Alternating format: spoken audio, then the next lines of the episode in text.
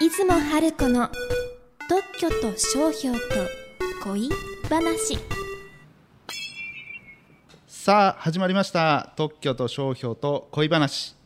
この番組は生まれた時からずっとカーブ好きの弁理士出雲春子さんが特許や商標を事例を交えながら分かりやすく話してお話ししていただく番組です。出雲さんよろしくお願いいたします。はい、よろしくお願いいたします。第11回目は商標が取れないのは、まあ、その1ということで、えーお話をしていただきます。よろしくお願いします。はい、えー第10回は商標権が取れるのはどんなものっていうことで名前などの文字やロゴや図形のほか新しいタイプとして音とか色とかのお話をしました。今回第11回は文字ロゴ図形なんかであっても商標権が取れないものがあるというお話をします。えー商標は自他商品識別力が必要。という話をしました。また出ましたね。自他商品識別力。つまり自他商品識別力がないものは商標権が取れない。自分と他の人とが区別できないものは商標権が取れないってことです。例えば商品の普通名称や略称を普通に使う場合電子計算機にコンピューターとかスマートフォンにスマホこういう商標取れませんね。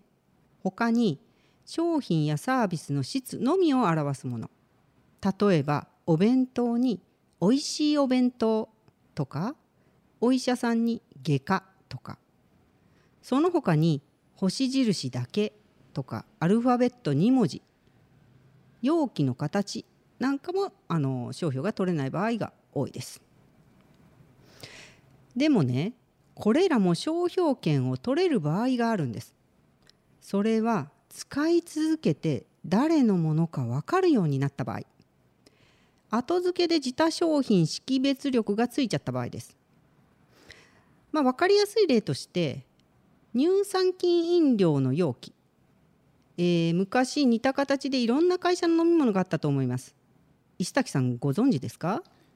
ありましたねたくさんありましたねまあでも今ってその、まあ、カープのライバル球団のあのプロ野球あのツバメの球団が まあメインであのあるんじゃないかなって思うんですけど。そうですそうですそうです、あのー以前はうんとリンゴジュースみたいなのとか他の乳酸菌飲料とかもあったんですけど今はあの傘持って応援するツバメっぽいところのね乳酸菌飲料しかないんですよね。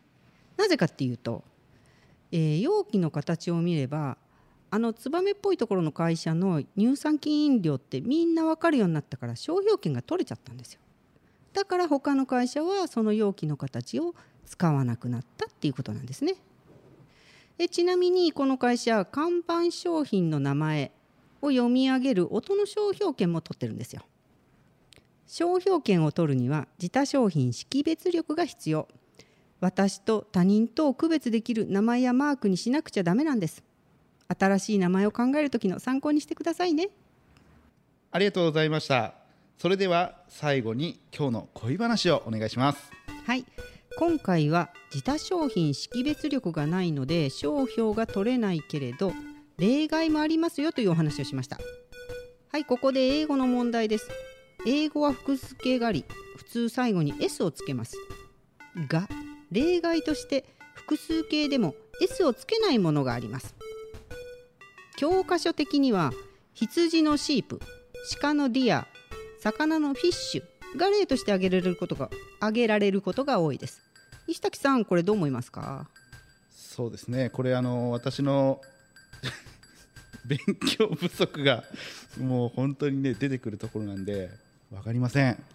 なるほど、えー私はですね複数形でも S がつかない代表はカープだって思うんですよね。なるほど。確かにね他の球団は S がつきますもんね。そうなんですよ。